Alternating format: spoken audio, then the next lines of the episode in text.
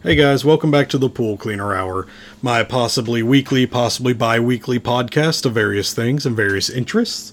I'm your host, Tinker Buff, and for the next little bit of time, I'll be filling your ears with some ramblings as you lounge in your mind's pool to cool off or heat up. Either way, it's your pool, it's your choice. I'm just here to make it comfortable. A disclaimer for today's episode. I'm not an expert. I'll probably pronounce things wrong. Don't use me to skip out on homework. And if something piques your interest, please just use it as a springboard to go on your own adventure. This upcoming episode is not nice. Um, it's going to be pretty depressing, pretty dark. We're discussing the Radium Girls.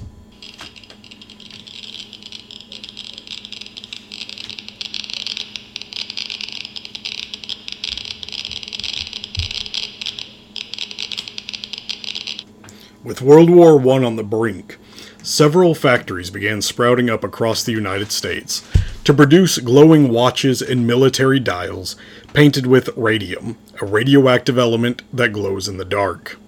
The biggest of those was a company called Undark because it glows. Hundreds of young women were hired specifically for this job because they had little hands and it made it easier for them to maneuver around the little mechanics. This radium had been discovered 20 years prior by the legendary French physicist Madame Curie. And since this was something used to treat cancer at the time, it was seen as a miracle substance. So we've decided to put this in watches because they glowed and looked cool. We also put it in toothpaste and cosmetics and on the triggers of little toy guns and just anything we'd want to do. Sometimes ladies would paint their fingernails to have glowing nails for the club later. People loved that you could read the watch without a light, and it had a military strategy to it, being able to read your dials, your compass, what have you, without having to turn on a flashlight or a lantern of any kind. And yes, this shimmering substance did give off a warm sensation, which was a warning sign that it was burning you, but it was not enough that people worried about it too much. The ladies who were hired to paint these dials were soon commonly referred to as ghost girls, not because they would die from this task, but because the radium dust that they interacted with daily made their clothes, hair, and skin literally glow. Many of the women wore their best dresses to the job on purpose because it would make the fabric shimmer. Some would apply the paint to their teeth because it would give them a glow. At no point were they aware that this was dangerous, and that is because they were consistently told by people higher up than them and their managers and people that they should have been able to trust. Uh, they told them it was completely harmless. Even though those same people, those same managers, those same higher ups, they wouldn't get near the substance themselves. They either knew something was slightly amiss or they knew 100% that it was dangerous and they wore protective gear. The Undark Company chemical chemists themselves, they would use lead screens, they would wear masks, they wouldn't handle the substance without tongs. And the US Radium Corporation even distributed literature to the medical community describing the injurious effects of radium. But they would always assure the women that they hired is totally fine. They even encouraged them to take samples home specifically to give them the extra confidence that it was totally fine. They'd say, "Oh, it's just a small amount. It's fine. Don't worry about it." And uh, this led to them happily doing this next bit for the watches themselves. The ladies would lick the tips of the paintbrush used to mark the dials to bring the brush to be as fine of a point tip as possible. Um, and each time they did this, naturally, they would ingest some of that radiation. The green paint was completely flavorless, and the supervisors promised them that the most side effect they would have is they would give them rosy cheeks because that's what they figured women in the 20s would care about most. That uh, they wouldn't have to pinch their cheeks for blush, that the radiation would help them. The uh, each of these women labeled all 12 numbers on the watch and the uh, dial itself, and each employee was expected to paint around 200 watches every single day. Radium is approximately 1 million times more active than uranium, when it comes to its damaging properties, and uranium is what you've probably heard used in you know bad action movies or cartoons and is kind of the known standard for really bad shit. So this is 1 million times worse. Even though the effects of radiation had been noted, uh, this was capitalist America in the early 1900s, so they didn't care. They didn't care about safety. They didn't care about radiation. They didn't care about looking forward. They certainly did not care about women. Um, it didn't take long for the physical destruction to start becoming overwhelmingly apparent. People were getting burns, they were losing teeth, they were developing ulcers, and their mouths were filling with blood and pus. Among the first was poor Amelia Maggia. Her first symptom was a toothache, which had to be removed, and in the spot of that tooth came the pustules and ooze of deep infection. Her jaw swole to a point that it stretched the skin so tightly it would crack from the touch. She could feel her teeth and her jaw crumbling in real time. This horrific radiation spread through her teeth and gums until her entire lower jaw had to be removed. This uh, this didn't stop the onslaught. Of course, it was in her blood. It was in her body. It simply made a part of her get removed. And it was already going into the rest of her body and rotting away at her as she was alive. The doctors either couldn't or simply refused to put two and two together. So, what these assholes did is uh, when she died of a massive hemorrhage, they labeled it as syphilis. And this is um, a tactful reason, a terroristic reason.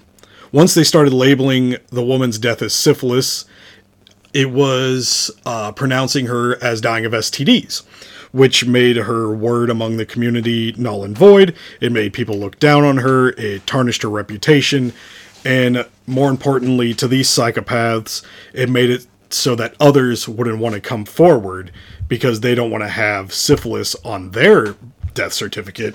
They don't want their legacy tarnished by this even though the rest of the ladies were definitely having similar issues, and for two years, their friends and coworkers all around them dying, rotting away, just falling apart. The employers wildly denied any connections. They would constantly gaslight their employees as much as humanly possible. But when the public started putting the pieces together, they stopped buying these watches and various other radioactive things. Grace Fryer was another worker who had a lot of issues going on. Three years after her health problems began, she went to see what was told to her was a specialist at Columbia University named Frederick Flynn. This uh, psychopath, this jackass, told her that she was totally fine. And this was because it was later found out way down the road that Flynn wasn't a doctor at all. He wasn't even licensed to practice medicine. What he was besides being a piece of shit and a gutless coward, was a toxicologist who could absolutely see that something was wrong, but he was a toxicologist on the US Radium payroll who was paid to tell her that nothing was wrong. Um, and with this man was another maniac uh, who confirmed Flynn's diagnosis. Uh, this man was the vice president of that same U.S. Radium Corporation. So they looked at this woman who was just being brutalized uh, and had numerous health problems. They knew exactly what was going on. They said, No, you're fine. Unfortunately, she was turned away. What else is she going to do? She's a woman in the 20s, and a specialist told her she was fine. So, at, if she tries harder, she's at the risk of getting thrown into a sanitarium or being told that she's hysterical, all the while she's being rotted away. As profits started to tick down at the US Radium at, at Undark, the company finally commissioned an independent study which proved the obvious that the painters were dying from the effects of radium exposure. US Radium hired Harvard phys- physiology professor Cecil Drinker to study the working conditions in the factory. Drinker reported that, yeah, radiation's bad. Every single employee here has issues. They all have toxic blood.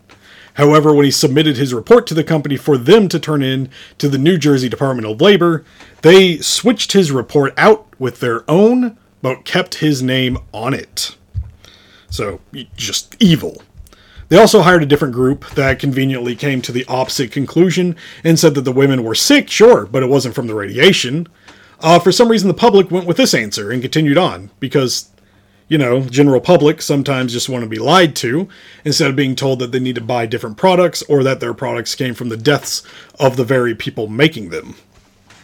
In 1925, a pathologist named Harrison Martland conducted his own survey and found out that yes, radiation bad, and we shouldn't be doing this. The radium industry tried to silence him, but he stood firm. And the ladies that had survived this long are now fighting back. Even though they knew for a fact they were dying soon and their bodies were being destroyed by the substance, they used the strength that they could muster to end this nightmare. Unfortunately, it still took two years for the girls to find an attorney to represent them. They eventually found Raymond Berry. At this point, most of the girls only had a few months or less to live. Most of the ladies were so ill and ravaged with radiation that two of them were completely bedridden, and none of them were able to raise their arms to even take the courtroom oath. Grace Fryer, the lady who was told by uh, the evil Flynn guy um, that she was fine, at this point was now unable to walk. She required a back brace simply to sit up, and she had lost all of her teeth. The reporters decided to describe her as a pretty girl, and that was it.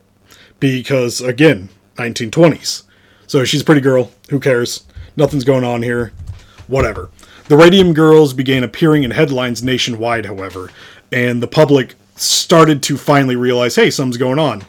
Uh, the papers realized that if they reported it accurately and reported the horrors of what was happening, that people would actually pick up the papers more because the uh, the truth was far more frightening than the papers were trying to allude. Uh, it filled they filled the nation, the world even, with horrific descriptions of their hopeless condition. And when this news reached Madame Curie in Paris, she stated bleakly, "I would be only too happy to give any aid that I could. There is absolutely no means of destroying the substance once it enters your body. And unfortunately, this was all too true. The women proved too ill to attend the following hearing, and unfortunately, being the time that it was, the judge kind of capitalized on this and despite strenuous objections from the women's lawyer, the judge adjourned the case until September, which was several months down the road, because several U.S. radium witnesses were apparently having a summer and vacation in Europe, and he felt it wouldn't be fair to them, and he refused to conduct a session without these specific people available. Walter Lippmann, the editor of the New York World newspaper, had this to say about that spineless judge. He called it a damnable travesty of justice. There is no possible excuse for such a delay. The women are dying. If ever a case called for a prompt education, it is the case of these five crippled women who are fighting for a few miserable dollars to ease their last days on Earth. In a later editorial, he continued This is a heartless proceeding. It is unmanly. It is unjust and cruel. This is a case which calls not for fine spun litigation, but for simple, quick, direct justice. Even so, the five women who remained alive and fighting weren't taken seriously until 1928, when the creator of Undark, Dr. Sabin Sochocky, became sick himself with radiation poisoning in his hands. This guy was one of the people who long claimed that the women were safe, even though he knew the entire time that they weren't. And now that he'd grown ill himself, he came forward to admit that he was wrong.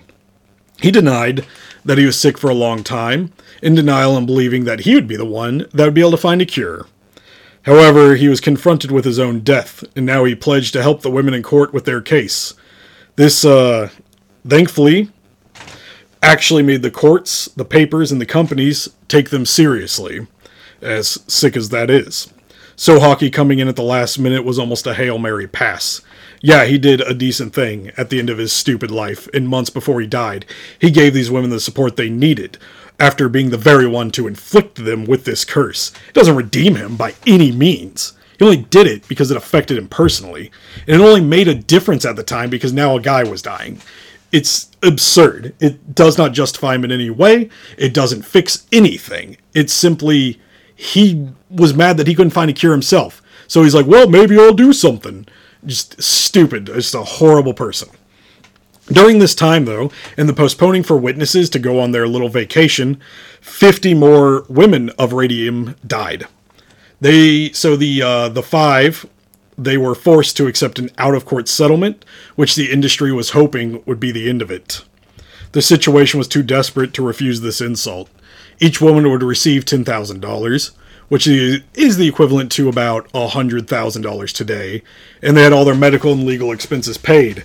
The U.S. Radium Corporation said they would also give them $600 a year for as long as they lived, which naturally they knew they wouldn't really have to pay out. Fortunately, though, the interest of the Ghost Girls captured the news headlines enough to get the public actually riled up and actually helping, but the United States Radium Corporation continued denying facts and the test results vehemently. However, one last Ghost Girl wasn't done. Catherine Wolfe Donohue, severely sick and dying, rose. She wasn't done with this company. She wasn't letting her sisters die in vain. She would harness their rage and the rage of her own, and she would go forward. With the help of lawyer Leonard Grossman, who worked with her pro bono, she had to repeatedly submit her case after judge after judge threw it out or ignored it entirely. Four years of this. Four years passed. She's only getting more sick. She's only dying. But she's not letting the people that died before her be forgotten, and she's not letting their strength be lost. She will continue forward. She finally won a case in 1939. She was able to land a lawsuit that was strong enough to force the company to change its ways. And although, yes, radium would still continue to be used to illuminate watches until 1968, it was now going to be done under much safer conditions, using a proper amount to give just enough of a glow while still being safe to handle, as well as giving the workers proper techniques for handling it in the factories. Madame Curie herself died of radiation related ailments in 1934, and radium has a half life of 1600 years. Her notebooks in her laboratory are still considered too highly contaminated to be even safely handled today. It is impossible to determine just how many people were murdered by this company. But US Radium employed around 4,000 workers, and even though they weren't the only ones to be using the idea of painting with radiation, they were easily among the most blatantly evil. The legacy of the Radium Girls cannot be understated. Their case was among the first in which a company was held responsible for the health and safety of its employees, and it led to a variety of reforms as well as to the creation of OSHA, the Occupational Safety and Health Administration, that keeps so many of us alive and so many blood sucking foremen and soulless managers in line. Amelia, the woman who died and had her death marked down as syphilis, was never forgotten. Her friends and her family knew the truth and wanted to prove it. They had her body exhumed in 1927, and they found that her bones were still glowing. To this day, when a Geiger counter, an electronic instrument used for detecting and measuring ionizing radiation, is passed over the graves of the radiation girl, it still signals strong.